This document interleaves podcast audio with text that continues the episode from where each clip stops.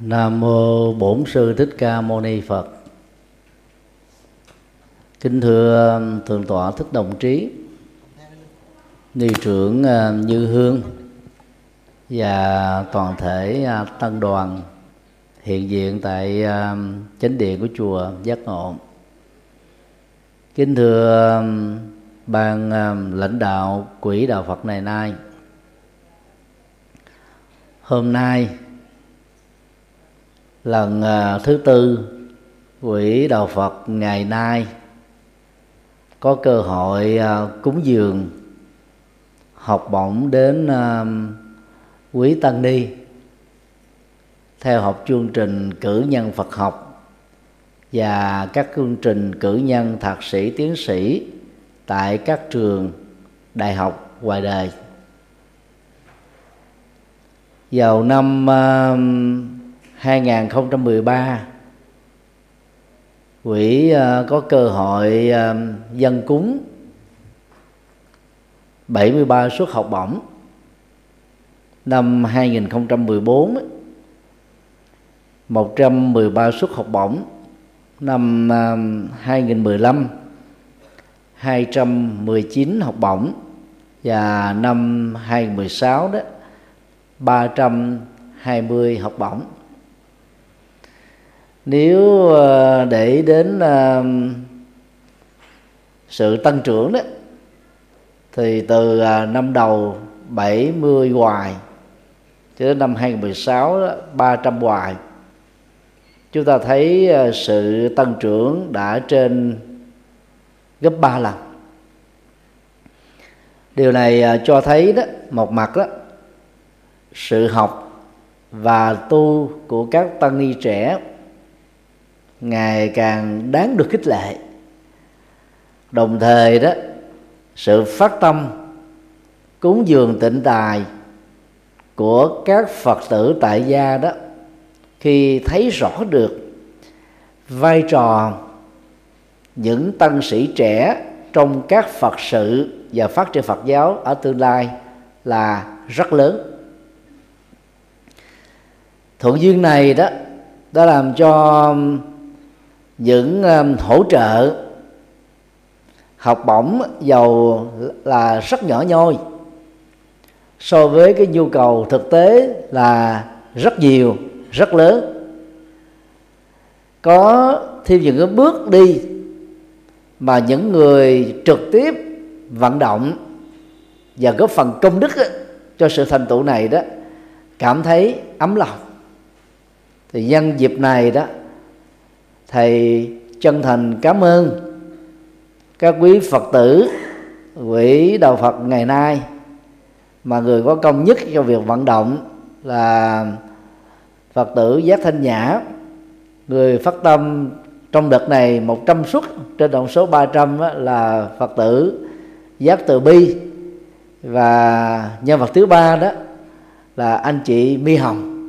Ngoài ra thì còn có rất nhiều các anh chị phật tử các mạnh thường quân đã đóng góp à, vài chục suất à, vài suất hoặc là à, một phần hay là nửa phần để tạo ra sự thành công của đợt phát học bổng năm 2016 lần này. Xin tất cả hãy dâng cao trà pháo tay để tán dương.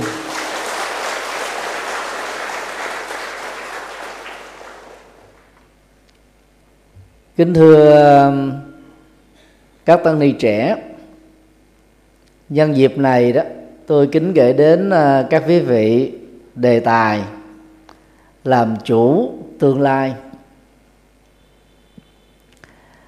Khái niệm tương lai mà tôi đề cập trong ờ, pháp thoại này đó, cũng giống như ờ, những mặc định ngoài xã hội, đó là thời gian chưa đến như vậy nếu so sánh với lời phật dạy trong kinh nhất dạ hiền giả chánh niệm thiện tiền làm chủ bây giờ và tại đây thì việc á, hướng đến tương lai có phải là một và vọng niệm hay không? Thực ra thì trong bài kinh nhất dạ hiền giả đó đức phật dạy chúng ta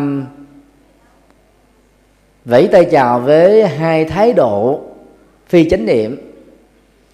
Thứ nhất là ký ức về quá khứ, mà phần lớn đó nó được xây dựng, đắp đổi bởi nỗi khổ về niềm đau, dẫn đến sự hâm nóng nỗi khổ niềm đau thêm nhiều lần nữa.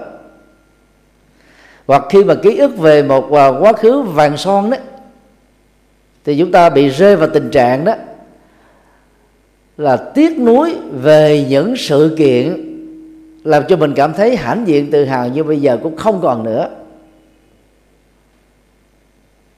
Đối lập với cực đoan này đó, một số người trong chúng ta đó là quá kỳ vọng tương lai,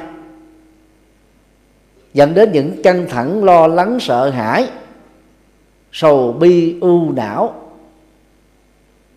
Như vậy khi ờ, đề cập đến là làm chủ tương lai dựa vào tinh thần kinh nhất và hiền giả đó, chúng ta nên hiểu đó là sự làm chủ hoàn toàn cuộc sống ở hiện tại này. Vì tương lai là kết quả của hiện tại. Sự thật đơn giản đó đó, đối với tăng ni đó, trải nghiệm thì quá giản đơn ra nhưng mà rất nhiều các phật tử tại gia và người đề đó cứ nghĩ là phải lao theo tương lai là vì tương lai. Nhưng rồi đến mất hiện tại đó, thì tương lai đó đó trở nên là phi hiện thực.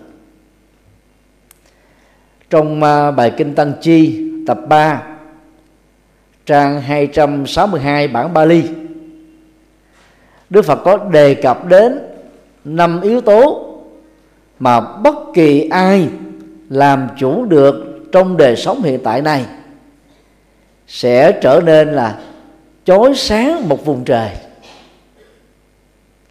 Trong bản Bali thì gọi là Avasika Dhamma. Tức là nó làm cho người đó rực chiếu ở một cái địa vực. Không chỉ là rực chiếu ở địa vực mà làm cho người đó là, là làm chủ được hiện tại này. Và như vừa nói làm chủ hiện tại có nghĩa đồng thời chúng ta làm chủ tương lai. Năm ờ, yếu tố để giúp cho một người chói sáng ở tương lai. Trên nền tảng làm chủ hiện tại đó, bao gồm giới hạnh thanh cao, nghe nhiều học rộng, lời nói hiền thiện, thuyết pháp giúp đời, chứng đắc thiền định để ý đến cái trình tự được đức phật đề cập ở trong bản kinh này đó chúng ta sẽ thấy đó nó là cả một quá trình mà các thế hệ tổ đức của chúng ta đi trước đó, đã từng đào tạo trong chốn thiền môn. Và trên tinh thần đó đó tôi à, lần lượt à, phân tích ứng dụng năm yếu tố mà các tăng ni đã nằm lòng, giúp cho các tăng ni trẻ đó có thể à, chối sáng tương lai trên nền tảng đó làm chủ cuộc sống hiện thực này. Điều một, giới hạnh thanh cao. Dân gian có câu có đức mặc sức mà ăn. Mặc dầu à, về phương diện phật học á lời nói đó mang tính khích lệ. Phản ánh chỉ một phần à, chân lý thôi. Vì chỉ có đức không thì chưa có đủ. Nhưng đức đó một vai trò đó là nền tảng quan trọng cho tất cả các đức tính cao quý khác được xây dựng trên đó. Trong kinh tạng Bali đó Đức Phật à, thường đề cập người thiếu đạo đức không thể phát triển thiền định. Không thể chứng đắc trí tuệ. Không thể trải nghiệm an lạc của hạnh phúc. Như vậy đó là đạt được đạo đức. Chúng ta sẽ từng bước đạt được các giá trị cao quý khác trong đời. Đề cập đến uh, tri thức lập nghiệp các phật tử tại gia có hai nguồn tri thức là tri thức nghề nghiệp và tri thức kinh nghiệm. Tri thức nghề nghiệp á, thì tích tụ được qua việc trao dồi những thông tin mà các thế hệ thầy cô giáo trên nhà trường đó đã truyền đạt không giấu nghề. Tri thức kinh nghiệm á, có thể không gắn kết với kinh thức uh, học đường nhưng lại góp phần đó giúp cho rất nhiều các doanh nghiệp mặc dầu không có bằng cấp vẫn á, trở thành là những người giàu có nhất trong một xã hội trong một đất nước hay vượt ra khỏi biên giới của quốc gia trở thành là những người giàu có nhất trên toàn cầu. Cả hai nguồn tri thức đó là rất cần thiết do đó đề cập đến phương diện tri thức đó, thì tu sĩ phật giáo hơn người tại gia là tri thức phật pháp. Còn nói về tri thức lập nghiệp tri thức kinh nghiệm chưa chắc chúng ta bằng họ. Và như vậy đó để cho người tại gia xem các vị tăng sĩ giàu còn là trẻ như là bậc thầy của mình về phương diện tâm linh thì việc phát triển và thành tựu được giới hạnh thanh cao đó là yếu tố không thể thiếu.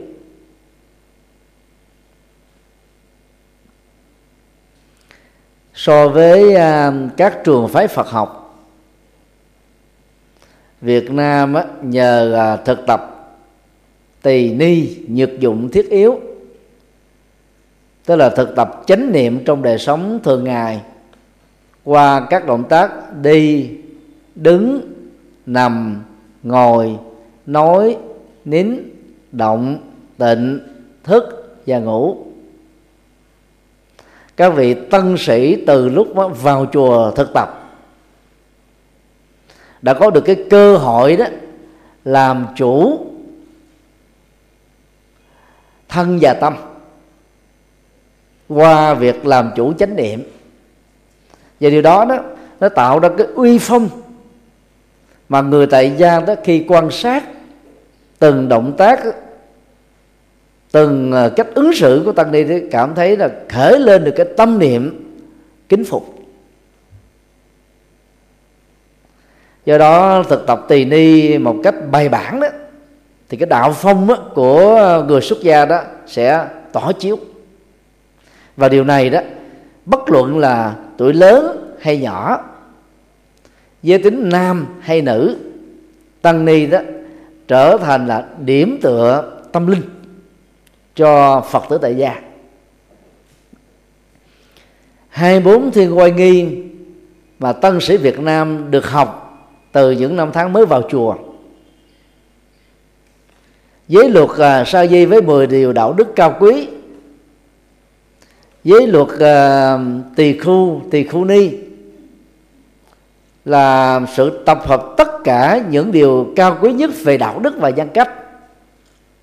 Mà các tăng ni đó khi thực tập sẽ trở nên là đầy đủ trọn vẹn về đức tính. Chắc chắn là vượt trội rất xa tất cả những điều đạo đức mà phật tử tại gia thực tập trong đời cho nên à, giữ được đạo đức thanh cao thì các tăng ni đó xứng đáng đó là làm thầy về phương diện tinh thần đối với các phật tử tại gia.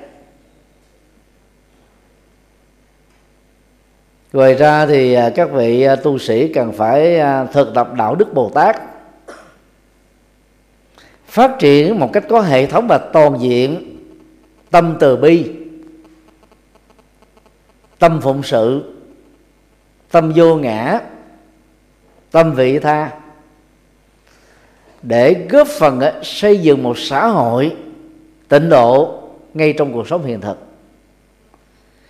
Thì những người phật tử tại gia đó, thường là có thói quen là bắt chước. Những tấm gương cao quý của người xuất gia để trở thành là những nhân cách đặc biệt trong gia đình của họ do đó tăng ni nào phát triển đạo đức cho sự chân thật thì các tăng ni đó, đó sẽ đón nhận được lòng tôn kính của người phật tử tại gia. Cho nên à, những năm tháng đầu vào chùa đấy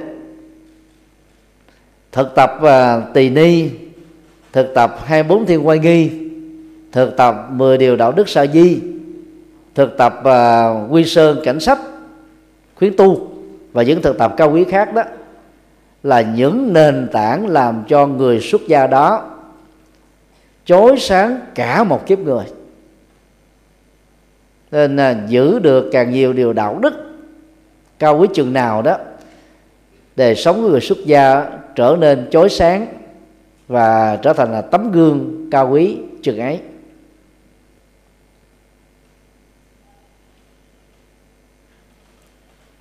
Điều hai, nghe nhiều, học rộng. Tiếng Bali gọi là Bahus Sutta. Học thì bắt đầu bằng sự nghe. Nghe đó, phải quan sát bằng tâm dưới cái tác động của thần kinh thính giác. Thì việc học như thế đó mới đi vào chiều sâu được và người học nhớ một cách có hệ thống bài bản. Thế hệ um, của chúng tôi đó những người xuất gia vào um, à, đầu thập niên 80 của thế kỷ 20 đó thì mỗi khi đi à, thọ giới sa di sa di ni thức somanani tỳ khu tỳ khu ni đó thì việc đọc thuộc lòng tỳ ni quan nghi cảnh sắp và sa di đó là điều bắt buộc. Cho nên um, giai đoạn đó đó các tăng ni đó giàu không được học Phật học bài bản như bây giờ. Nhưng mà nói về giới luật đó, thì rất là chuẩn. Thì việc học chuẩn như thế nó giúp cho chúng ta có một cái nền tảng hiểu sâu về Phật pháp. Cho nên Đức Phật đặt cái việc à, nghe nhiều học rộng đó vào vị trí thứ hai sau khi chúng ta đã hoàn tất được việc thực tập với hành thanh cao. Từ à, quan điểm đó, đó mà tổ sư Trung Quốc về phương diện luật học đó đã à, chủ trương ngũ hạ dĩ tiền tinh chuyên giới lực ngũ hạ dĩ hậu phương nải thính giáo tham thiền tức là năm hạ về trước á, rồng chuyên về giới hạnh thanh cao. Từ hạ thứ sáu đến hạ thứ 10 trở đi đó mới bắt đầu nghe thuyết pháp tham thiền học đạo mở tâm trí đó là khai tự giác. Cái đó không phải là vô cớ mà nền tảng thứ tự này đó đã được đặt ra như thế. Dầu cho xã hội có tiến bộ cỡ nào đi nữa trình độ ờ, của con người sở hữu được nó có cao cơ nào đi nữa. Thì nền tảng ờ, đạo đức thanh cao và à, nghe nhiều học rộng đó vẫn phải diễn ra như thế thôi. Để nghe nhiều học rộng đó thì tôi xin chia sẻ một vài kinh nghiệm cá nhân thôi. A. À, xa lánh các phương tiện kỹ thuật hiện đại thì điều này nó có vẻ như là nó ngược với ờ, cái trào lưu của ờ, kỹ thuật số. Nhưng mà ai đó mất quá nhiều thời gian cho việc ờ, là uh, sử dụng uh, iPhone, iPad, internet rồi các trang web, uh, TV, radio đó thì khó có thể trở thành người nghe nhiều học rộng được lắm chúng ta trải nghiệm những cái phương tiện tiện ích đó đó. Mỗi ngày đó, để nắm bắt thông tin đó, ba chục phút là quá đủ rồi. Nhiều hơn là dư thừa.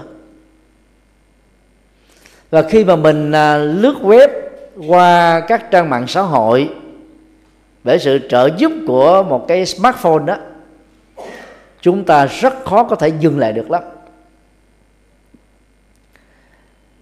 Năm mà tôi đi du học đó là 1994 lúc đó tôi đã là trụ trì chùa giác ngộ được 2 năm. Tôi quyết định là không ở nhà thuê. Như à, các à, thầy, các sư cô đó cùng học với mình giai đoạn đó, tôi đã đăng ký vào trong ký túc xá để khỏi mất thời giờ cho việc nấu nướng và rất may đó là ký túc xá tại Ấn Độ mà từ tọa đồng trí cũng đã từng có là bảy tám năm cư trú đấy, là bắt buộc ăn chay trường. Cho nên rất là khỏe. Chúng ta khỏi phải mất thời giờ đi chợ, khỏi mất thời giờ nấu nướng, khỏi mất thời giờ dọn dẹp, khỏi mất thời giờ rửa chén bát. Đến giờ ăn thì xuống ăn. Ở nhà ăn ăn xong đó là đi à, tiền hành một vòng cái khu vực ký túc xá. Thì nó mấy cây số. Như vậy là rất là khỏe như à, kinh a di đà đó nó phản thực kinh hành. Vào thời điểm đó đó, thì chỉ có điện thoại cùi bắp thôi. Nó được xem như là một cái sự phát triển à, khá vượt trội. Chứ nó chưa có cái smartphone, iphone hay là điện thoại android như bây giờ đâu. Nhưng mà tôi đã dứt khoát là nói không với điện thoại thì cái túc xá nào cũng có một cái điện thoại công cộng. Khi cần gì đó là dùng điện thoại công cộng nó liên lạc thôi. Bởi vì khi mình nghe quá nhiều các tin tức từ người thân đó thì tâm chúng ta bắt đầu nó nó, nó buồn lo. Mà đang khi ở xa đó thì mình không có thể trực tiếp giúp được cái việc gì. Mà nghe những thông tin không cần thiết đó nó làm cho mình dễ bị nhiễu sống tâm điều này thì tôi học được ở um, hòa thượng uh, thích thiện hòa nguyên là phó tăng thống, giáo hội phật giáo việt nam thống nhất. Khi ngài à, ở tại à, huế để học phật học đó, thì cắt đứt quan hệ với người thân, ngay cả không viết thơ nữa. Nhưng mà ngài cho biết à, trước với người thân để người thân khỏi phải trông chờ. Nhờ đó mới tập trung vào việc học một cách đó là toàn hảo được.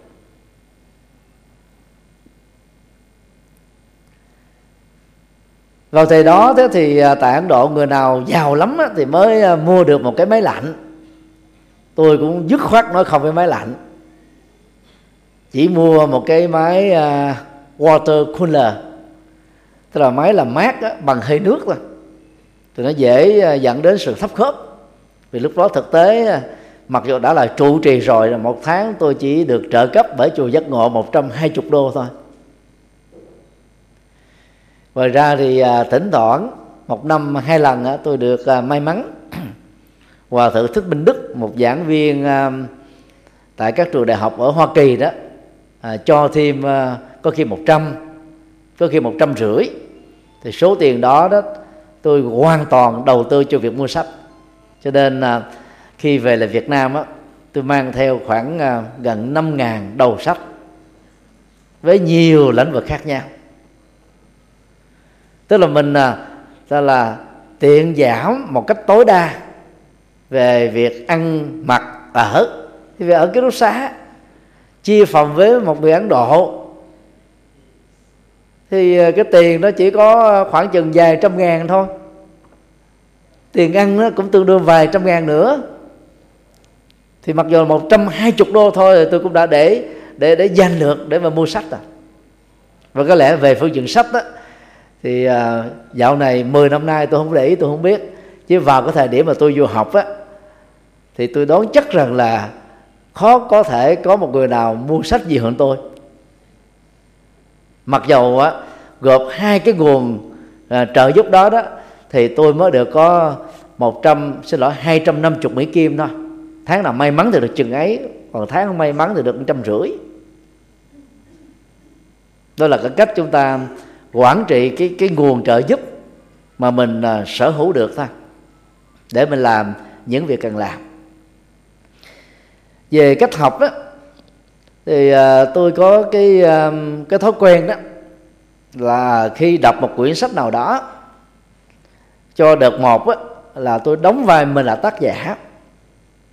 Để hiểu và cảm thông được đó những uh, cách thức lý luận những cái kiến thức những phương pháp mà tác giả đó đã tiếp cận và cống hiến cho đời và bằng cái cách thức tiếp cận này đó mình sẽ là thâu nhặt được cái thông tin mà vốn đó, nhiều tác giả người ta phải mất đến cái hàng năm trời để đầu tư vào nó.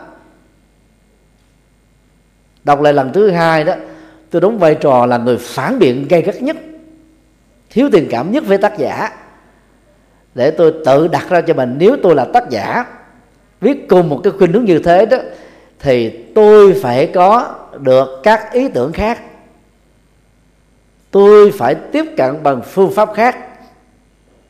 Và cái cái cái phương pháp này đó, nó giúp cho người đọc sách dễ dàng đó là phát minh, sáng kiến, sáng tạo, chứ không có đi theo lối mòn của những tác giả trước đã từng đóng góp.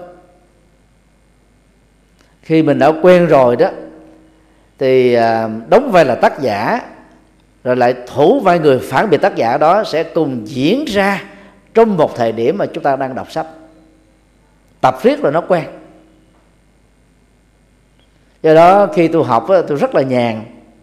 Nói thì không biết là quý thầy, quý sư cô có tin hay không ở ờ, trong lớp học ờ, gần như tôi không có học gì hết trơn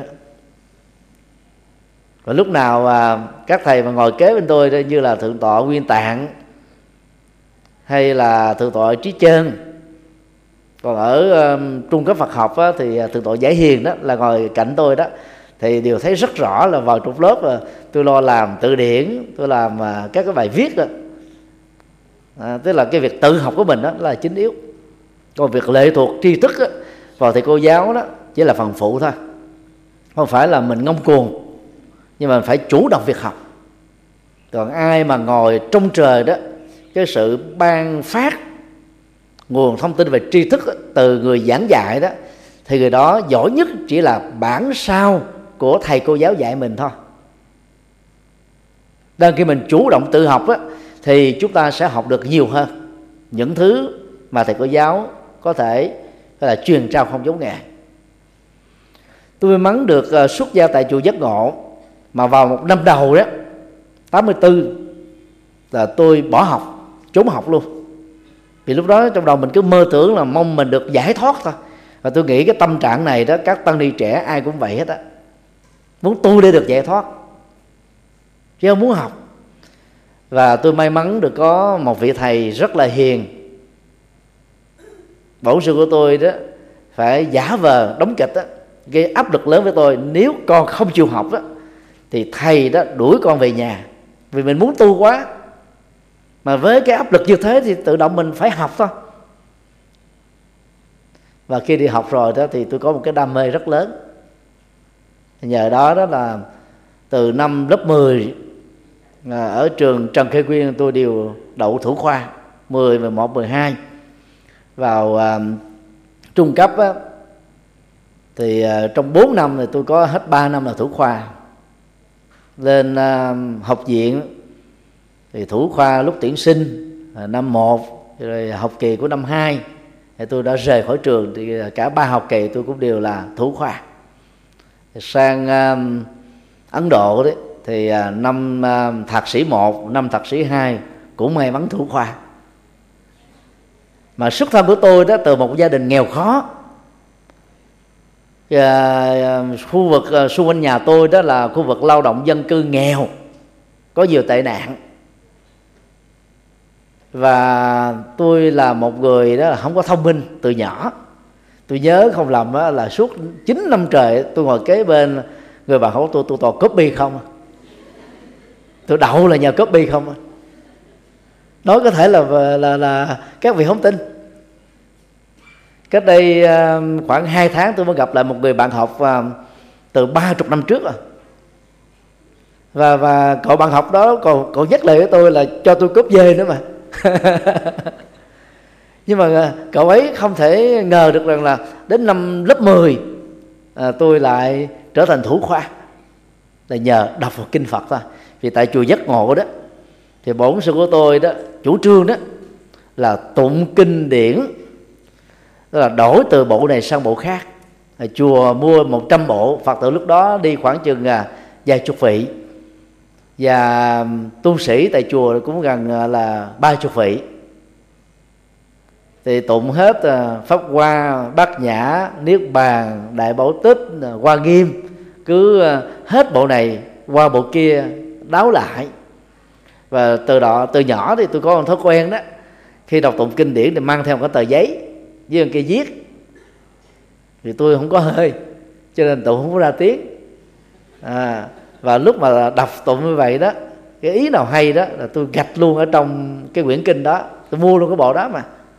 Rồi sau đó đó lên vừa tháo y ra là phải ghi chép lại liền. Hiện nay thì bảy tám cái tập và ghi chép á, những cái à, câu kinh hay những cái tư tưởng hay đó là vẫn còn. Thì tại đó là bởi vì vi tính nó chưa có nó chỉ mới là ý niệm thôi. Rồi một vài năm sau à, năm tám bảy tám tám cho đi tới rồi nó có những cái chương trình đó là à, World Perfect đánh bằng hệ thống DOS.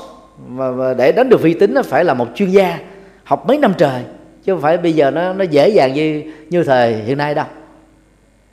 Thì nhờ à, ghi chép một cách cẩn thận đó thì à, tôi mở mang được cái nguồn tri thức mà ở cái trình độ Phật học và trung cấp và cử nhân đó, thì hầu như à, các cái tri thức đó tôi biết hết rồi. Nên vào học nó rất là nhàn. Vừa làm chủ trì, vừa lo chúng gần ba chục vị. Mà ở cái tuổi mới có 24 đến 26 thôi à, tôi không phải học bài gì hết nói thật với các thầy, các sư cô thế. Đó là nhờ cái niềm đam mê và phương pháp thôi. Cho nên là học rộng á hiểu nhiều đó nó giúp cho chúng ta đó là à, thông thoáng về mọi thứ. Không có câu chấp. Cái người mà biết hẹp biết ít đó, thì dễ chấp. Còn à, khi mình mở cái nguồn tri thức mình ra rộng hơn đó thì chúng ta sẽ dễ thông cảm được. Dễ thông cảm lắm. Và điều này nó cũng giống như là con sư tử đó. Nếu các thầy các sư cô mà dùng một cái à, một cái vật à, hành hung nó đó à, chọc tức đó nha đâm vào ờ, con mắt nó. Giữ là một cái khoảng cách khoảng chừng 2 cm thôi. Tức là nó không chạm được á, sư tử sẽ không bao giờ chốt mắt hết trơn à. nên nó đo được cái cái ờ, cái phản xạ của chúng ta và cái cái cường lực mà chúng ta dùng một cái động lực là tấn công vào nó. Cho nên nó không có phản ứng gì hết á. Nhưng nếu đó là con mèo, nó nhảy liền. Nếu là con chó chạy sau sữa, gấu gấu gấu. Thì càng à, có nội lực sâu sắc về kinh điển chừng nào đó thì à, chúng ta cũng giống như con sư tử đó trở nên điềm tĩnh à, trước mọi biến cố rồi trước mọi cái tình huống nó diễn ra với mình. Thì nói nãy giờ không phải là khoe vì khoe nó là rất là dở. Nói để chia sẻ một kinh nghiệm cá nhân thôi. Tức là làm học thế nào đó chúng ta đừng lệ thuộc tri thức vào người truyền bá cho mình. Chúng ta xem à, thầy cô giáo trên trường đó cũng giống như một quyển sách thôi và một quyển sách đó nó chỉ là một cái đơn vị rất nhỏ so với một cái thư viện à, hoặc là một cái nguồn đó là sách bao la ở trên internet. Và bằng cách là học chủ động này đó thì chúng ta sẽ nắm bắt được Phật pháp rất là nhanh. Cách đây 6 tháng đó thì thầy dạy văn của tôi đó năm lớp 10 đó đến thăm. Thì thầy ấy còn kể lại một cái kỷ niệm mà tôi bị quê đó không thể nào quên được. Tức là lúc đó vì thể là phật tử mà mình đâu có biết. Thì đang lúc học á, thì thể ờ, kêu tên tôi kêu là mời chú tiểu. Ờ, đứng lên nhận xét là phân tích cái bài thơ của Uyển Du mình bí lù đâu có nói được cái gì đâu nó quên gần chết luôn. À, từ đó về sau là tôi về tôi đọc à, à, mà cái quyển là nói với tuổi 20 rồi đạo Phật ngày nay đạo Phật ngày mai đạo Phật hiện đại quá đạo Phật đi vào cuộc đời nói chung sách nào có thể sư nhất hạnh là tôi tôi tìm ở à, mấy cái quầy sách cũ đó, mua và về đọc ngấu nghiến đọc say mê. Vào thời điểm à, năm 80 đó thì sách của thầy sư nhất hạnh là bị cấm ở trong các chùa. Vì lúc đó người ta ngờ rằng là thầy siết hạnh đó là một người phản chiến làm giảm đi cái tiến trình đó là là là là hòa bình. Xin lỗi tiến trình đó là thống nhất là miền nam cho nên người ta xem là thiền sĩ là kẻ thù ghê gớm. Thì tôi phải à, à đọc lén thôi. Chứ còn à, trên cái kệ sách mình không dám để bài sách của thiền sĩ hạnh ra. Nó khó khăn đến thế. Nhưng mà nhờ đọc những cái quyển đó đó cái tâm trí mình nó mở rất nhanh. Và nó làm cho mình đó là là, là, là tiếp thu vấn đề cũng rất là rất là là, là nhanh chóng. Thì cái cách thức mà tôi đọc là như thế này nè. Đóng vai là tác giả mà cho tôi tôi đọc nhiều lần và gần như là thuộc lao những cái tư tưởng và quan điểm của tác giả thể hiện trong tác phẩm đó. Vẫn còn đọc nhiều. Đọc tác phẩm nào là mình phải nắm vững tác phẩm đó. Và ghi chép lại kỹ lưỡng, thì cái nguồn tri thức đó nó sẽ khó bao giờ mà quên được đối với chúng ta lắm. Thì ngày nay đó chúng ta có ờ, ipad, copy, dán rất là dễ nhưng mà ngược lại đó nếu mà mình lệ thuộc vào những cái cái cái công ích này đó cái tiện ích này đó thì đôi lúc chúng ta mất đi tính sáng tạo mất đi tính là căn cù và do đó nó cũng rất khó có thể trở thành là người giỏi được. Tức là mình có kiến thức ờ, bao quát thì rất là nhanh. Nhưng mà kiến thức đi chuyên sâu đó vào lĩnh vực đó, thì ờ, chúng ta lệ thuộc vào internet nhiều chừng nào là chúng ta giết chết tính sáng tạo nhiều chừng ấy. Điều ba. Nói lời hiền thiện. Lời hiền thiện á, được hiểu trong ngữ cảnh Phật học đó bao gồm có nhiều cái nội dung khác nhau. Thứ nhất là nói lời từ ái tức là cái cái chất liệu từ bi nó phải có ở trong lời nói của chúng ta được thể hiện qua ngữ điệu. Cho nên các tu sĩ nào mà nói nhanh như là xe lửa chạy đó phải tập lại thì, à, lúc tôi học à, với hòa thượng thích huệ hưng các kinh địa, thừa từ năm à, 84 đó, đến năm 87 đó thì hòa thượng thường nhắc à, lớp của chúng tôi lúc đó tôi là chú tiểu nhỏ nhất. Mà các thầy lớn nhất à, lúc đó có thể lớn hơn tôi đến 25 tuổi. Thì tôi may mắn à, được học ké. Thì hòa thượng thường dạy như thế này nè. Đó là các huynh đệ đó học kinh phật mà mình có thói quen đam mê như là coi tiểu thuyết của kim dung á thì cái việc á, mở mang trí tuệ không khó. Và để nói được giỏi đó thì các quý huynh đệ nên bắt trước thượng tọa trí quảng. Lúc đó thì hòa thượng mới là thượng tọa thôi. Đó là nghe lại cái cái cái bài giảng của mình. Rồi bắt đầu huấn luyện cái cái ngữ điệu. Nghe coi cái ngữ điệu của mình nó có được là từ ái chưa? Người nghe có cảm thấy quan hỷ chưa? Mà mình à, theo dõi để ý như vậy mà nghe thường xuyên như vậy đó thì tự động chúng ta sẽ khắc phục được những cái à, cái cách phát âm. Cái ngày à, phát biểu lãnh phần thưởng tốt nghiệp trung cấp Phật học đó tôi bị hòa thượng hiệu trưởng là trưởng lão thích từ thông đó, phê một câu bây giờ không quên được đó là sau khi đọc cái bài phát biểu xong hòa thượng nói là ông làm tôi mất mặt quá. Thì tôi mới thưa với hòa thượng là bạch à, hòa thượng con không biết con có lỗi gì không? Hòa thượng nói là ông tốt nghiệp trung cấp đại diện cho tăng ni sinh mà ông phát âm không chuẩn tiếng việt. Và làm một cái trò trống gì? Thì tôi đó thì à, à, sanh ra trong một gia đình đó mẹ là người à, thái bình mà di cư từ nhỏ vào trong nam năm 42 ba đó là người bình dương. Mà học á, thì phần lớn với các hòa thượng à, bình định. Thì cái giọng của mình không biết cái giọng gì nữa. À, có, có nhiều người ta nghe ta tưởng là miền trung. Nhưng mà thực ra mình cũng có gốc miền trung gì đâu. Nó bị lai căng. Rồi phát âm thì không có chuẩn. T r c h là nó không có được rõ ràng.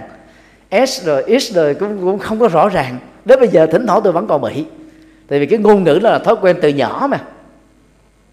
Nhưng mà tôi do cái lời nói của hòa thượng mà phải cố gắng ý thức về mình rất là nhiều cho nên mới khắc phục được à, đến bây giờ là đỡ lắm rồi đó nhưng mà đôi lúc vẫn còn quê. Cho nên đó là lời nói hiền thiện là trước nhất đó là, là chúng ta phải làm chủ được ngữ điệu à, cách thức phát âm làm sao đó để cho mình cảm thấy đó, mình nghe mà mình ưng ý được đó, thì người khác nghe mới hài lòng được cứ tập riết là thành thói quen à. Cái giọng của tôi rất là dở. Tụng kinh đó là ta nghe ta ngủ luôn. Không có hê, mà cũng không có ngữ, điệu lên xuống ờ, trầm bổng gì hết trơn á. Bây giờ mình cố gắng là trong cái ờ, thuyết giảng là làm sao làm chủ được ngữ điệu. Để mình khắc phục được cái yếu kém của mình. Lời ờ, từ ái đó thì nó phát xuất từ cái tâm từ bi phải có thực tập tâm từ bi lớn mỗi ngày đó. À, trước khi đi ngủ sau khi thức giấc. Thì cái lời nói chúng ta nó mới à, truyền đạt được. Và người có thực tập tâm từ bi đó ngoài cái lời nói hiền thiện như vừa nêu đó thì người ấy đó dễ dàng tha thứ dễ dàng bỏ qua không có à, chấp nhất. Việc là qua rồi là khép lại cho nó vào dĩ vãng thôi chứ không có à, nhắc tới nhắc lui và bằng cách đó đó thì mình mới sống là an lạc, hạnh phúc và thư thái được. Và cái người à, sống chung với chúng ta, làm việc chung thì cũng mới à, nhẹ nhàng thư thái theo. Bất kỳ ai mà nói gì đó phù hợp với chánh pháp, phù hợp à, với đạo đức Dhamma và Vinaya của Phật đó, thì đều được xem là nói những lời hiện thiện. Ở mức độ bình dân hơn khi mà chúng ta học được uh, những lời hay ý đẹp những câu danh ngôn những câu tư tưởng những lời khích lệ những điều tán dương chân thành phát xuất từ cái tâm đó là hiểu và thương của chúng ta đó thì lúc đó đó chúng ta cũng trở thành là người nói lời hiền thiện. Ở đây à, đức phật rất là tinh ý đặt cái việc là nói lời hiền thiện trước cái việc thuyết pháp ạ thì việc này nó nó nó liên hệ đến cái tiếp xúc truyền thông hàng ngày của chúng ta à, giữa mình với à, thầy của mình giữa mình với các huynh đệ đồng đồng tu giữa mình với các huynh đệ đồng học giữa mình với các phật tử giữa mình và tất cả mọi thành phần của xã hội chúng ta phải hết sức ý tứ. À, bởi vì đó một cái sơ suất nhỏ thiếu cái à, yếu tố hiền thiện đó mà mình là người xuất gia đó được phát ra thôi đó thì người đề ta chấp vào tấn công rồi thậm chí người ta có thể à, phá kiến làm cho người ta à, và quần chúng còn lại đó là mất thiện cảm và đạo phật. Cho nên phải hết sức ý tứ về vấn đề này. Do đó là người tăng sĩ đó không có la hét nói giỡn chơi. Nói theo kiểu uh, chọc kẹo nói châm biếm nói giận dữ thì phải xa hết tất cả những cái cách nói mà nó mang tính là phàm tục đó. Thì lúc đó nó xây dựng cái uy tín cho người tu. Là người tu nói cái gì là chắc của cái đó. Có thể nói rất ít nói rất là tiện lời nhưng mà nói cái gì đó là nó mang lại lệ lạc cho tha nhân. Còn bằng không đó là yên lặng như thiền định mà phát ngôn mà phải là như chính pháp. Thì gần đây ở Việt Nam á, người ta nói riết là nó nó nó lộn đi nói năng như chánh pháp và im lặng như chánh pháp. Chánh pháp thì không có im lặng. Chánh pháp thì phải tuyên bố. Nhưng mà có những tình huống trong kinh trường bộ xin lỗi trong kinh trung bộ đức phật nói đó khi mà mình phát biểu một cái gì đó ra mà nó không lợi ích cho người nghe không lợi ích cho mình là người phát ngôn không lợi ích cho xã hội thì chúng ta lặng thinh không nói. Điều đó không có nghĩa là mình làm à, à, hèn nhát. Nhưng mà vì cái nhân duyên đó nó, nó chưa đến lúc cho nên mình không cần thiết phải nói. Thì lúc đó đó, để là giải phóng được cái thái độ bực tức, căng thẳng, khó chịu, mà theo Phật giáo nó là một loại phiền não, một cái cái à, nội kết đó trong tâm đó, thì lúc đó chúng ta phải yên lặng như trong trạng thái thiền định, hoặc là yên lặng như bậc thánh. Thì lúc đó chúng ta mới giải phóng được các cái ức chế tâm lý này. Nó làm cho mình không có nổi loạn trong tâm. Để từ đó đó, chúng ta không cần thiết phải đi tranh luận hơn thua với những người mà họ không có vai trò. Cho nên cái nội dung uh, truyền thống của chúng ta đó là xuất hiện ngay lúc đó là nó không có giá trị gì không có lợi ích gì hết á.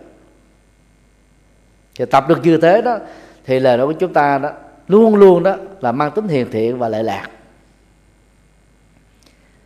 Điều bốn thiếu pháp cứu đề đây là nhiệm vụ quan trọng hàng đầu của tăng ni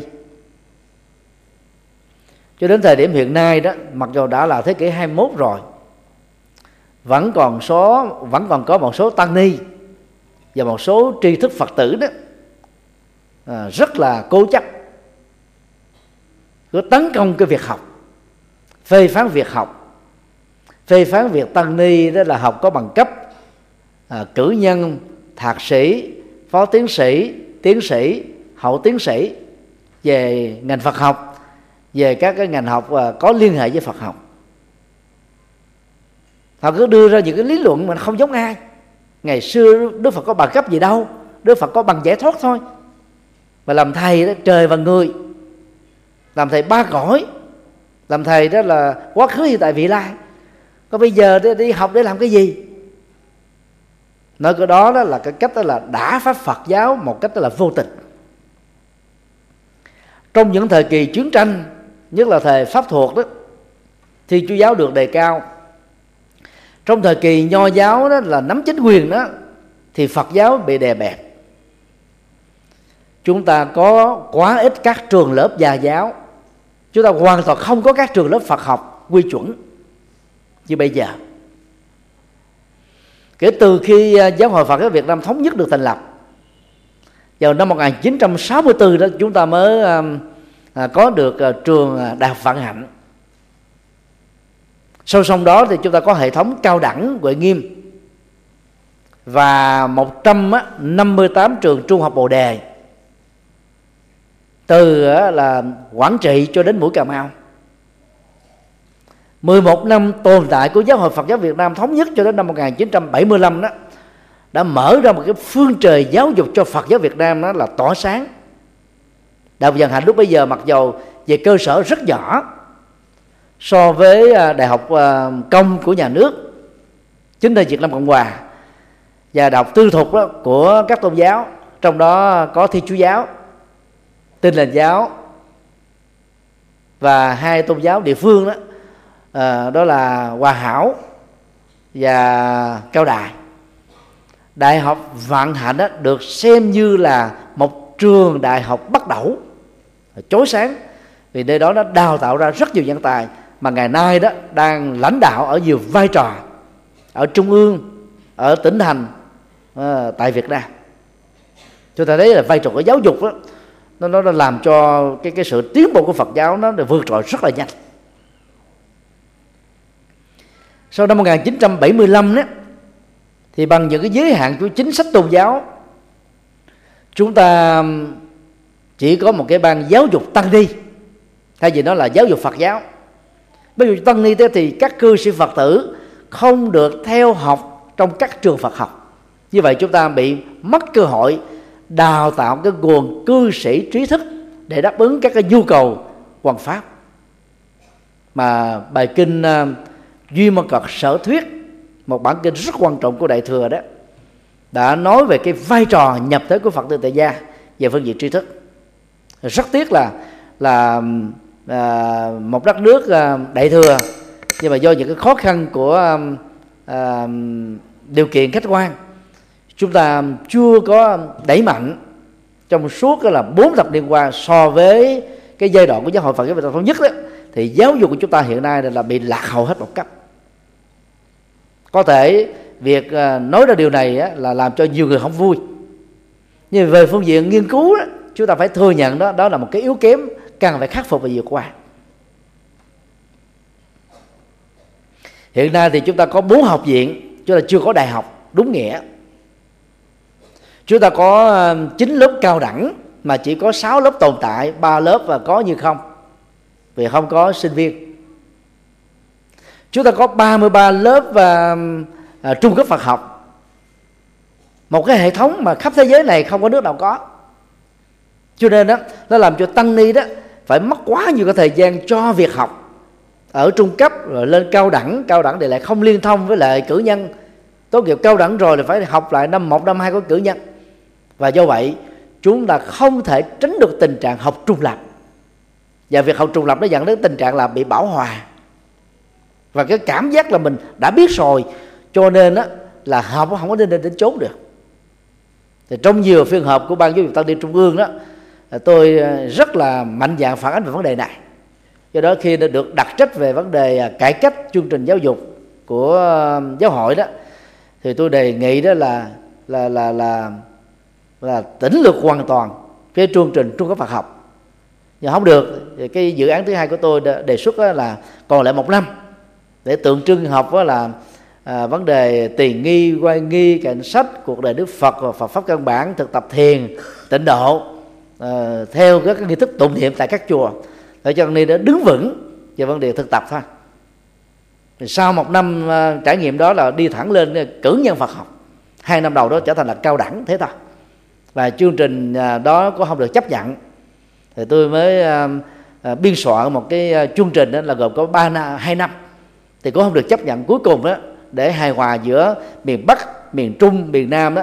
Thì chương trình cải cách đó của trung quốc phật học đó còn lại 3 năm thì đó là một chương trình bất đắc dĩ. Mà theo tôi đó, là giáo hội Phật giáo Việt Nam cần sớm nhận diện để bỏ qua. Để tăng ni đó có thể rút ngắn được, ít nhất là 5 cho đến 7 năm là học Phật. Để dành thời gian cho việc làm đạo, việc thực tập à, việc là độ sinh. Như vậy à, thiết pháp và cứu đời đó, nó là nhiệm vụ không thể thiếu mà muốn được như thế đó, chúng ta phải hội tụ được ba cái điều kiện ban đầu đạo đức thanh cao. À, nghe nhiều học rộng và nói là hiền thiện nó phải có ba cái bước thực tập đó. Thì khi mà giảng cái thuyết pháp đó, chúng ta mới có là ngôn ngữ biện tài ý nghĩa biện tài. Rồi là là là, là à, à, sử dụng là các cái ngành hiện đại như một công cụ để mà là, là giới thiệu đạo Phật để giúp cho mọi thành phần nhất là giới trí thức giới trẻ giới chính trị giới kinh doanh mới hiểu thấu được là Phật. Chứ còn mình làm đạo theo cái phong cách mà mà nó quá cũ kỹ thì vốn là nó xa lạ với Phật học nhưng lại càng xa lạ với người nghe thì cái việc mà truyền bá của chúng ta là chắc chắn là nó không có không có hiệu quả được. À, tôi xin nhắc một cái kỷ niệm nhỏ vào năm à, 97 đó. thì tôi uh, sắp xếp một cái buổi gặp gỡ giữa thiền sư nhất hạnh và tăng thân lạng mai với tất cả các tăng ni sinh nó đang à, theo học à, à, chương trình thạc sĩ phó tiến sĩ tiến sĩ tại ấn độ thì trong buổi gặp gỡ đó, đó thì thầy sư nhất hạnh có đưa một cái khái niệm mà tôi rất ấn tượng. Đó là tôi mong rằng tôi tức là thầy sĩ nhất hạnh đó mỗi một tăng sĩ phải là kỹ sư tâm hồn thế thì, thì sư dùng cái ngôn ngữ um, kỹ thuật hiện đại. Vì kỹ sư đó là nắm được cái cơ chế lắp ráp một cái máy. Cơ chế vận hành của một cái máy chức năng một cái máy và những giá trị công ích của cái máy nó, nó đóng góp cho uh, các uh, ứng dụng nhân sự dân sự và gia đình cho con người. Người ta phải nắm vững như thế. Dùng cái cái ngôn ngữ uh, kỹ thuật như vậy để thì sư nhất hạnh là khích lệ rằng là các tu sĩ đó phải nắm được à, là bản chất của nỗi khổ niềm đau rồi nguyên nhân của nỗi khổ niềm đau. Trao tặng cho ta một cái niềm tin đó là kết thúc được đó. Và hướng dẫn cái phương pháp đó, có trình tự dễ hiểu rõ ràng mạch lạc hệ thống để bất kỳ ai thực tập theo đó đều có thể đó là kết thúc được nỗi khổ niềm đau. Là phó ban hoàng pháp trung ương thì tôi có ờ, cơ hội đi thuyết giảng ở ba miền nam trung bắc. Trước khi ờ, đi thuyết giảng ở ba miền nam trung bắc đó, thì tôi cũng đã có 8 năm thuyết giảng ở hải ngoại cho khoảng hơn 100 ngôi chùa thuộc 16 giáo hội khác nhau của cộng đồng người Việt Nam. Có lẽ về với chuyện này đó tôi là người may mắn duy nhất được thỉnh mời giảng dạy ở nhiều chùa thuộc nhiều giáo hội khác nhau. Thì khi mà đi nhiều như vậy đó thì tôi nhận ra được một điều rất đáng buồn. Số lượng các tu sĩ chúng ta đó tự tin để thuyết giảng cho phật tử là quá ít. Có nhiều tỉnh thành đó, cho đến bây giờ toàn tỉnh chưa có được một giảng đường. Quá đau lòng. Thành phố huế thành phố bình định mà cách đây vài năm thôi mới có được là một hai giảng đường thôi cho quần chúng công cộng đến nghe thuyết giảng. Đó là những tỉnh thành mà theo tôi là có phật giáo mạnh nhất. Là từ miền trung cho đến miền nam đó. Về cái bề dày lịch sử các tổ khai sáng đạo truyền bá đạo truyền bá phật học. Nhưng mà giảng đường à, công cộng là quá ít thôi. Trong thời gian làm thư ký và phó ban quản pháp của thành phố Hồ Chí Minh đó, thì tôi đã nỗ lực đó là xây dựng thêm được 10 giảng đường mới. Và kêu gọi đó là à, thêm được vài chục cái lớp à, giáo lý à, dạy vào những cái ngày hành chính vào những buổi tối ở tại các chùa.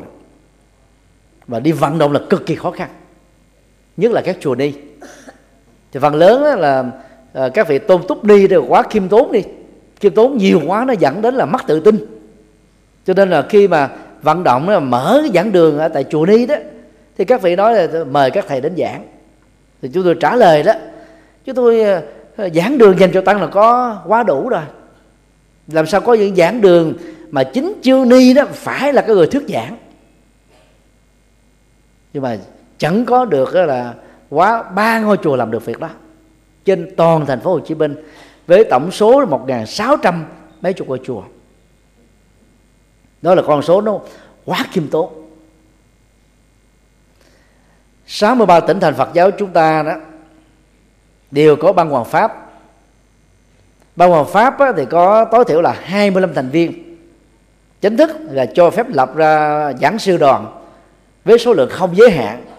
Nhưng mà trên thực tế đó, nhiều trưởng ban hoàng pháp, phó ban hoàng pháp, thư ký ban hoàng pháp chẳng hề giảng một bài giảng nào trong suốt năm năm tại nhiệm kỳ của mình thì điều này đó, nó dẫn đến tình trạng phật tử không mê tín dị đoan mới là chuyện lạ. Bởi vì tăng ni có thuyết giảng đâu, chân lý có được truyền bá đâu, đạo phật có được giới thiệu đâu. Mà làm sao phật giáo không bị suy thoái được? Cho nên ờ, hòa thượng thích minh châu đó, mà tôi thường gọi là đường huyền trang của phật giáo việt nam, đã mở ra một cái phương trời mới để cho tăng ni việt nam đã học được là tư tưởng của ba trường phái lớn. Phật giáo quyền thủy theravada. Phật giáo đại thừa mahayana.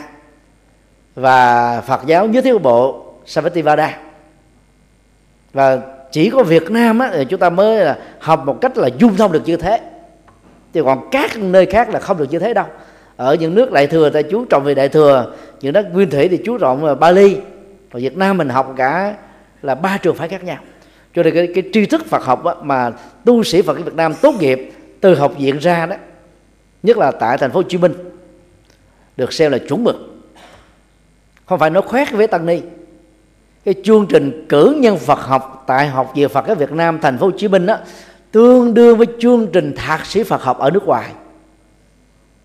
Thưa tôi đồng chí đã từng học nhiều tăng ni khác cũng đã từng học thì khi mà tôi biên soạn cái chương trình cải cách đó, giáo dục cho học viện đó tôi đã tham khảo cái chương trình thạc sĩ của đọc đại ly chương trình thạc sĩ của nhật bản của hoa kỳ của trung quốc à, của tây tạng và nhiều chương trình khác mà tôi biết được. Do đó đó chỉ cần học chuẩn à, trình độ cử năng Phật học thôi học có sáng tạo thì các tăng ni đủ sức để dạy cái pháp cho nên à, khi có một tăng ni nào đến đó hỏi tôi là à, con có nên đi du học hay không đó thì cái câu à, hỏi của tôi thường là như thế này nè. Trước nhất á, là thầy hoặc là sư cô phải xác định rõ đó lý tưởng tu tập và phụng sự của mình là cái gì. Nếu có nhu cầu giảng dạy Phật pháp ở các trường Phật học và các trường thế học không có bằng cấp á, thì ước nguyện đó chỉ là một giấc mơ vì chúng ta không đủ tiêu chuẩn luật định theo bộ giáo dục đã quy định. Nếu chúng ta chỉ thích làm phật sự thì trình độ cử nhân phật học là quá đủ rồi. Không cần phải đi học cao hơn. Có nhiều tăng ni thì không thấy được cái việc đó. Mặc dù nó rất là đơn giản. À, tham gia giảng dạy thì không không có năng khiếu. Mà cũng không thích làm công tác công tác giảng dạy mà đi học cao lên rồi trên thực tế thì cũng không chịu nghiên cứu nữa. Ra sách vở, dịch thuật, trước tác. Thì cái việc mà học cao với bằng cấp cao đó nó trở thành là uổng ích về phương diện thời gian. Và thay thay vào đó đó, đầu tư soạn các cái giáo án, soạn các cái bài giảng mẫu để giảng kinh thiếu pháp. Đừng có nghĩ rằng là bây giờ ban hoàng pháp ở các tỉnh là đã đầy hết rồi, mình không còn chỗ để mình giảng. Chờ như thế là biết chừng nào mới đến phiên mình tôi tôi xin chia sẻ một cái kinh nghiệm của bản thân tôi đó. Từ những năm 1988 89 tôi đã viết báo giác ngộ rồi. Các hòa thượng đã biết đến rồi. Và đi du học về đó, năm 2002 tôi đã có bằng tiến sĩ triết học. Nhưng tôi vẫn không có chỗ để giảng dạy vì ban văn pháp nó đã đầy rồi. Thì cái cách mà tôi ờ, tìm cái cơ hội như thế này lúc đó tôi làm thị giả hòa thượng ờ, thích trí quảng, và tôi thưa với ngài đó, bạch hòa thượng, khi nào hòa thượng ờ, có phật sự lớn, không thể đi giảng được đó, thì thay vì hòa thượng bỏ lớp trống hòa thượng cho con ờ, cơ hội để tập giảng. Thì thỉnh thoảng hòa thượng nghĩ tôi mới có cơ hội để giảng thử. Tiến sĩ rồi đó, chứ đâu phải bằng cử nhân đâu mà nếu mình mặc cảm hay là mình tự ái đó, tôi với bằng cấp này cho tôi làm mấy việc nhỏ tôi không làm, chúng ta sẽ không có cơ hội để làm được việc lớn rồi tại chùa giác ngộ lúc đó thì nó quá bé đi. Cái chánh địa nó chứa được có 50 người. Thì thì tôi tôi gấm đến cái chùa xá lợi thì ra gặp hòa thượng trụ trì đó. Tôi mới thưa với ngài đó, bạch hòa thượng, cho con được cơ hội giảng thử ở chùa của ngài thì hòa thượng nói là tôi giờ tôi chưa hứa thì ông cứ giảng thử đi, nếu được tôi cho giảng luôn. Trước đó thì tôi mới mở cái lớp là kinh trung bộ và cuộc sống. Tôi giảng kinh à, kinh tạng Bali. 152 bài kinh đó tôi triển khai là 255 buổi. Thì lúc đó đó là quần chúng tôi đến nùm nướp đầy hết giảng đường, ngồi ở lan can khoảng năm sáu trăm người. Tức là mới mới về đó. đó thì cái, cái đó là một cái kinh nghiệm. Đừng có chờ người ta dọn sẵn ổ mà đẻ nha. Không bao giờ có đâu. Phải tự đi tìm cơ hội cho chính mình. Đừng có tự ái vậy đừng có cống cao ngã mạng vậy hết trơn đó. Ờ, phải đi là là là tập nghề thôi tao nói là nghề dạy thợ. Chứ lúc trước tôi có biết nói đâu. Cho nên đó chỉ cần đó là nghe nhiều học rộng nói lời hiền thiện thì lúc quý vị mà lên pháp tòa để giảng Phật pháp là chúng ta không có còn sợ cái gì nữa chứ vào những năm 84, 85, 86, 87 đó thì tại Sài Gòn đó nó có những cái phong trào à, tại các trường hạ đó là thi thuyết pháp. Sa di thi với sa di tỳ khu thi với tỳ khu thì lúc đó tôi tôi nghĩ hơi, hơi ngông như thế này nè. Nếu đó, các cái ờ, đợt thi thuyết giảng đó mà cho bốc thăm chúng đề tài nào giảng đề tài đó thì tôi xung phong tôi thi. Còn cho học tủ ra giảng là tôi không làm. Tôi tôi không vậy đó. Ý muốn nói rằng đó là giảng là giảng tủ à, thì mình thuộc lòng cái bài đó còn gì giảng nữa. Đang khi đó mình gặp quần chúng đó người ta hỏi những cái câu mà đâu phải là những gì mà mình chuẩn bị đâu.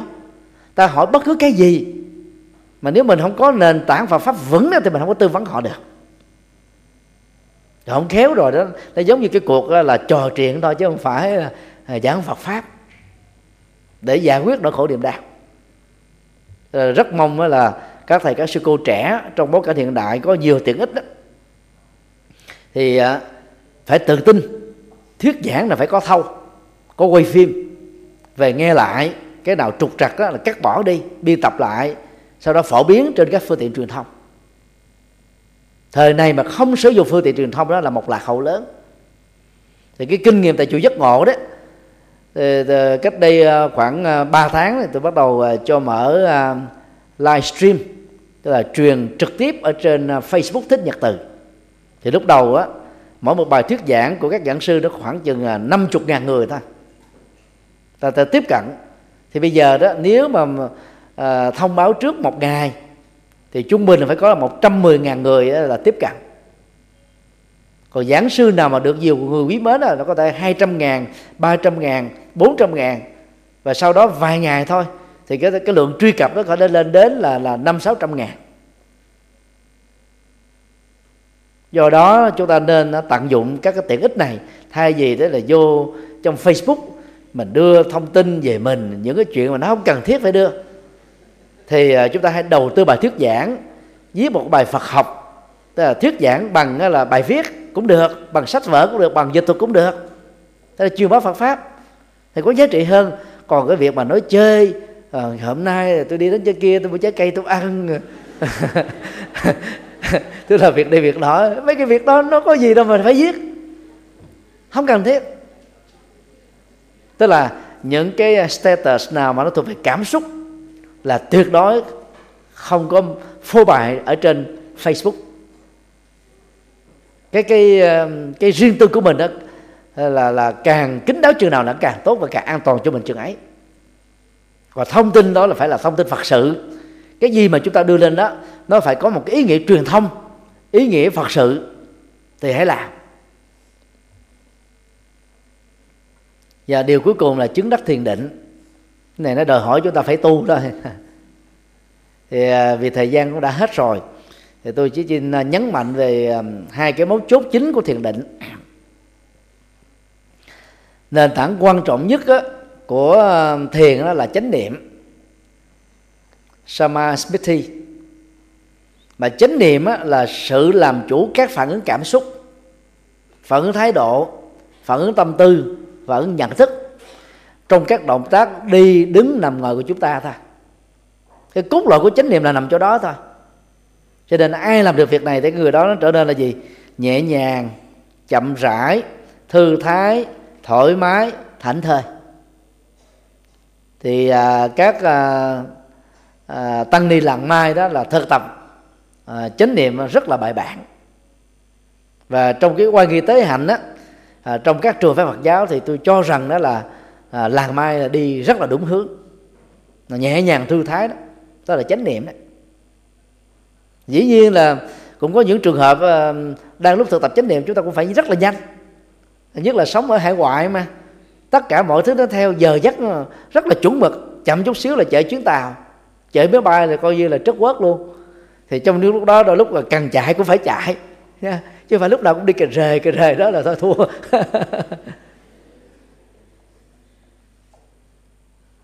không cần thiết phải à, quá chậm như là các cái rừng thiền ở tại miến điện. Một cái động tác dơ chân lên đó là điếm à, chánh niệm hơi thở cũng phải là sáu bảy giây hạ chân xuống. Nhìn từ xa ta tưởng là bị tâm thần. Ta đi vừa phải nhẹ nhàng thư thái, làm chủ được bước đi. Làm chủ được động tác. Đó là chánh niệm. Bây giờ và tại đây mấu chốt thứ hai của thiền định đó là cái cảnh giới thiền thứ tư đó, xả niệm thanh tịnh.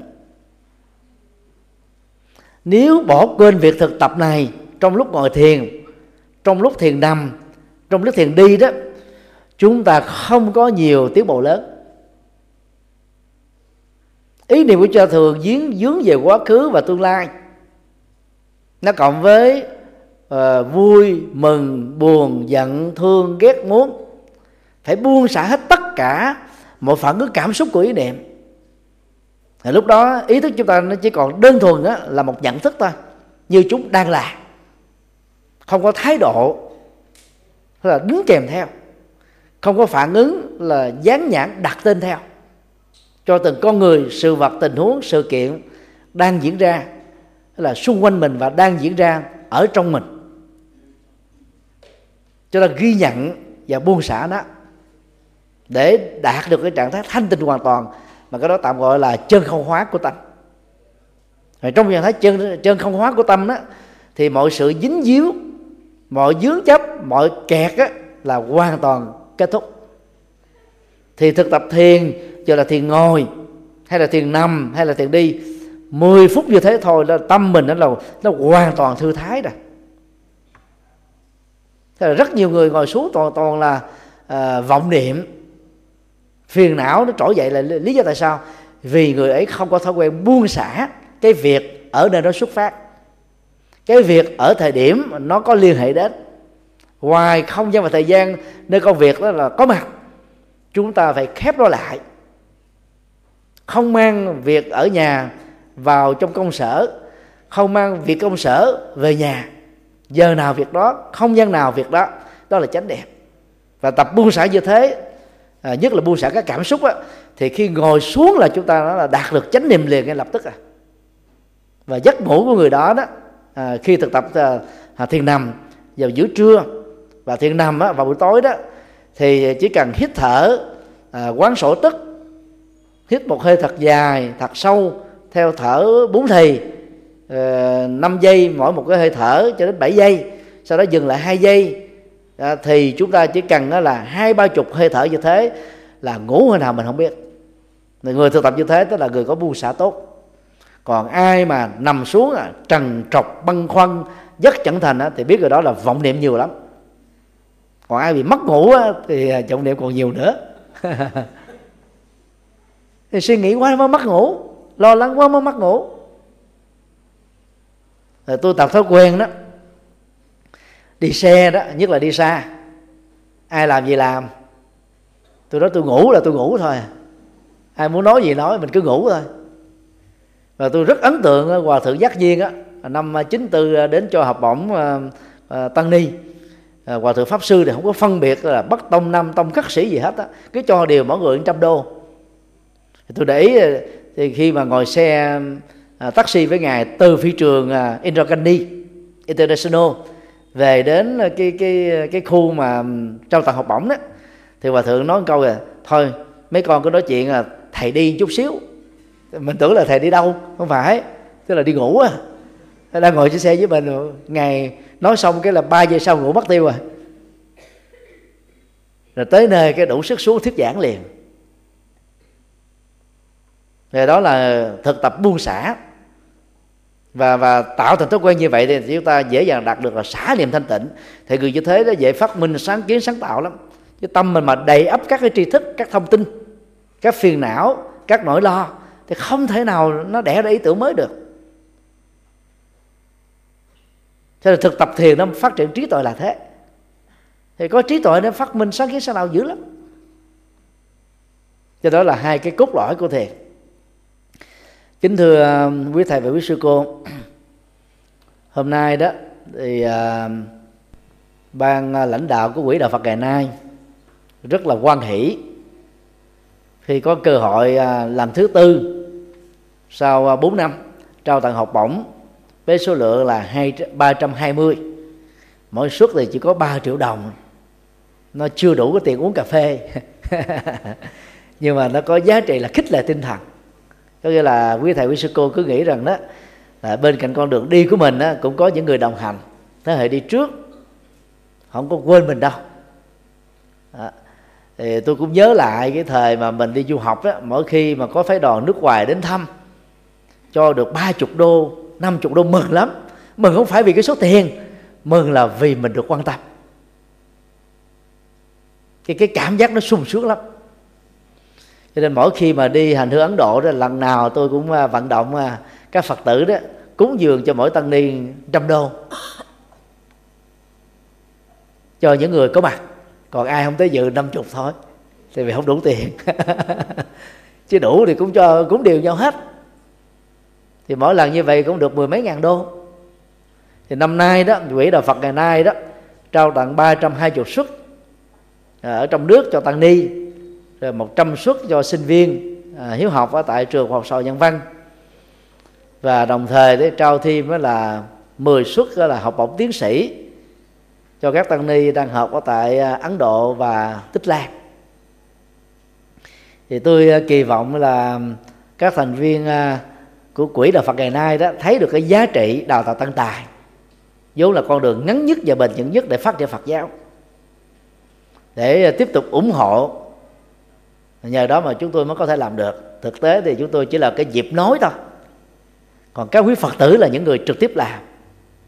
Và không có tấm lòng lớn của các quý phật tử đó. Chia cắt những cái phần chi tiêu của à, à, bản thân mình gia đình mình đó.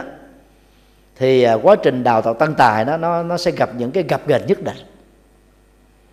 Thì hiện nay thì, thì học viện Phật giáo Việt Nam tại thành phố Hồ Chí Minh đã có học bổng thích Minh Châu đã có học bổng của khoa Bali đã có học bổng của khoa Trung Văn đã có học bổng của thượng tọa Thích Thanh Phong. Thì à, quỹ đạo Phật ngày nay đã có được 4 năm rồi. Thì như vậy nó nó là những cái khích lệ rất là đa diện và khác nhau. Và do vậy đó là à, quý thầy quý sư cô cứ xem đây là một cái niềm vui lớn. Và tự động đó nó thúc đẩy mình nó thôi thúc mình đó cần phải là tu cho ngon lành học cho ngon lành để sau này đó là làm đạo ngon lành. À, dùng cái từ đó là là là là trong khẩu vị học đó, hay cho dễ ấn tượng. Là cái gì cũng phải ngon lành hết trơn á. Thì nó mới uh, lệ lạc cho quần sinh được. Và tôi uh, uh, kỳ vọng làm sao đó là trong vòng 10 năm tới chúng ta có hàng uh, là trăm các giảng sư hàng ngàn các giảng sư thuyết giảng và đưa lên trên mạng. Thì cái trang phật âm com á đại đức ngồi dũng người quản lý nó đó, là nơi tập hợp với là gần 100 giảng sư ở trong nước và nước ngoài. Không phân biệt pháp môn gì hết á. Còn cái trang chùa giác ngộ chấm com á chấm com á là trang pháp thoại của riêng chúng tôi. À, trang ba hòa pháp com á là trang pháp thoại của các giảng sư thành phố Hồ Chí Minh. À, còn trang đạo Phật ngày nay com là trang thông tin Phật giáo.